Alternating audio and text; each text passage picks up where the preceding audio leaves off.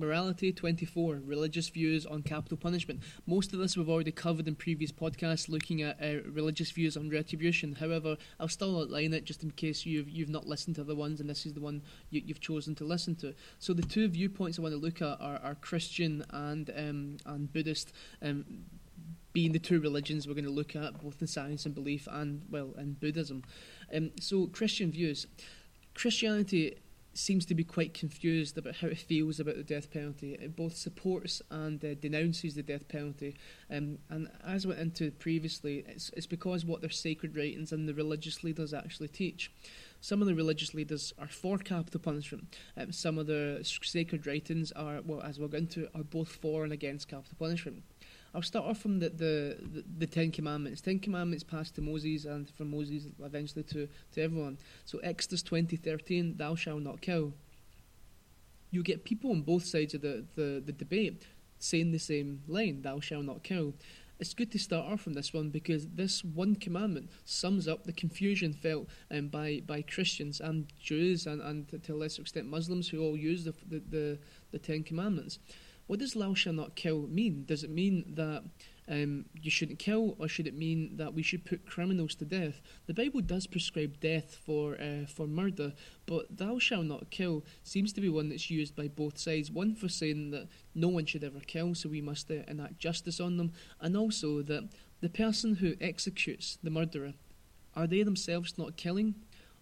Are they themselves not putting someone to death? And then do we get into a cycle where they need to be put to death, and then the person who does uh, executes them needs to get put to death, and so on and so forth. So the Bible is clear. The Old Testament, sorry, in Deuteronomy five thirty two, is clear that the person should be put to death. However, what does "thou shalt not kill" mean, and how far does it go in both supporting or denouncing um, uh, the death penalty? Now, the classic one used is, uh, is eye for an eye, tooth for a tooth.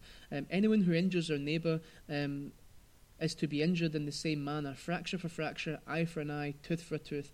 The one who has inflicted the injury must suffer the same injury. Leviticus 24, 19 to 20. So we have a clear understanding that whatever someone's done to them, it should be dealt back to them. Um, so the Old Testament would seem to support the death penalty, to say that if, if someone kills, then they should be put to death. However, Jesus said, um, Jesus came and Jesus said that you've heard um, the sorry, there's a lot of rules in the Old Testament that He is there to change and He is there to to, to revert. Um, and Jesus said, you've heard it said, eye for an eye, tooth for tooth. But I tell you, do not resist an evil person. If anyone sorry, if anyone slaps you on the right cheek, turn to them and let them slap. Sorry, uh, turn to them the other cheek also. Matthew 5, 38, 39. So what it's saying is this is turn the other cheek. So if someone tries to hit you, let them hit you and then turn around and offer them the other cheek. Um, it's, a, it's a way of non resistance, it's a way of, of, of not retaliating and not seeking revenge. Jesus, it seems, and if you read, if you're into that anyway, and you read a lot about it, you, it was about forgiveness and about this understanding that, that when you take revenge and when you enact revenge on someone, that it changes your person, it changes your soul if you believe in such a thing. So, the Old Testament seems to be um, for the capital punishment, and the New Testament seems to be, be against that capital punishment. And this is the way that the Americans we, we focus on them because they have death penalty still and are predominantly Christian. So it seems to be this internal struggle between Christianity, both for and against um, uh, capital punishment. Uh, polls show that 55% of Americans um, are in favour of the death penalty. Um, most of which uh, themselves are, are, are Christian um, of, different sort of uh, uh, ethnic backgrounds.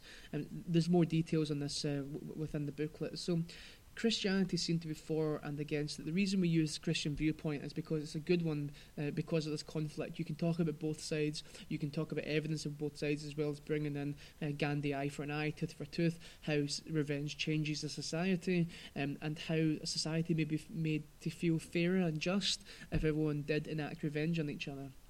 Um, Buddhism, um, of course, has different denominations, um, but they're, for the most part, agreed um, on what capital punishment is. They don't make any explicit ruling on capital punishment because each denomination governs themselves uh, individually.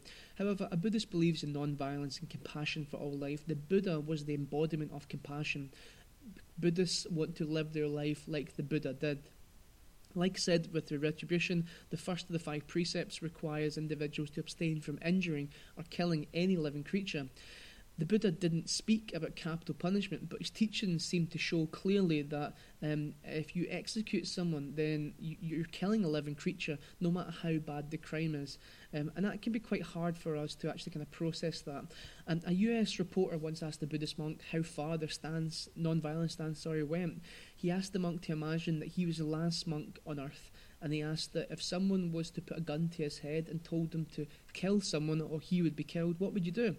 And the monk replied that it would be better to die holding on to his own beliefs and values than to live knowing that he'd broken uh, one of the law, fundamental laws of the Dharma, the teachings of the Buddha. He noted that the Dharma is eternal, that teaching the Buddha, the Buddha, sorry, is eternal, and when if he died and the Dharma disappeared, then it would re-emerge um, later on um, when the world needed it the most. Um, and it's a nice, elegant, um, a nice, elegant approach to it. So overwhelmingly, Buddhists um, are are against capital punishment. That um, the act of executing someone creates negative karma for you. That um, and your karma determines your samsaric rebirth, as well as determining how likely you are to achieve nibbana. Um, it's an unskillful action because you're killing the person out of anger or ignorance. Um, and because the Buddha is the embodiment of compassion, then we try to uh, we try to live like him. Um, in the Dhammapada chapter ten, it says, "Everyone fears punishment, everyone fears death, just as you do. Therefore, do not kill or cause to kill. Everyone fears punishment. Everyone loves life as you do. Therefore, do not kill or cause to kill. You can't get any clearer than that. You can't get any declarative than that. Buddhists are overwhelmingly against capital punishment. The reason we mention the Buddhist viewpoint onto it is because, as you'll see when you study Buddhism, the entire subject is interlinked. That meditation applies to Nibbana, which applies to Anatta, Anicca. They're all connected. So it means that you can create a chain of answers of the effects of capital punishment and what it would actually do.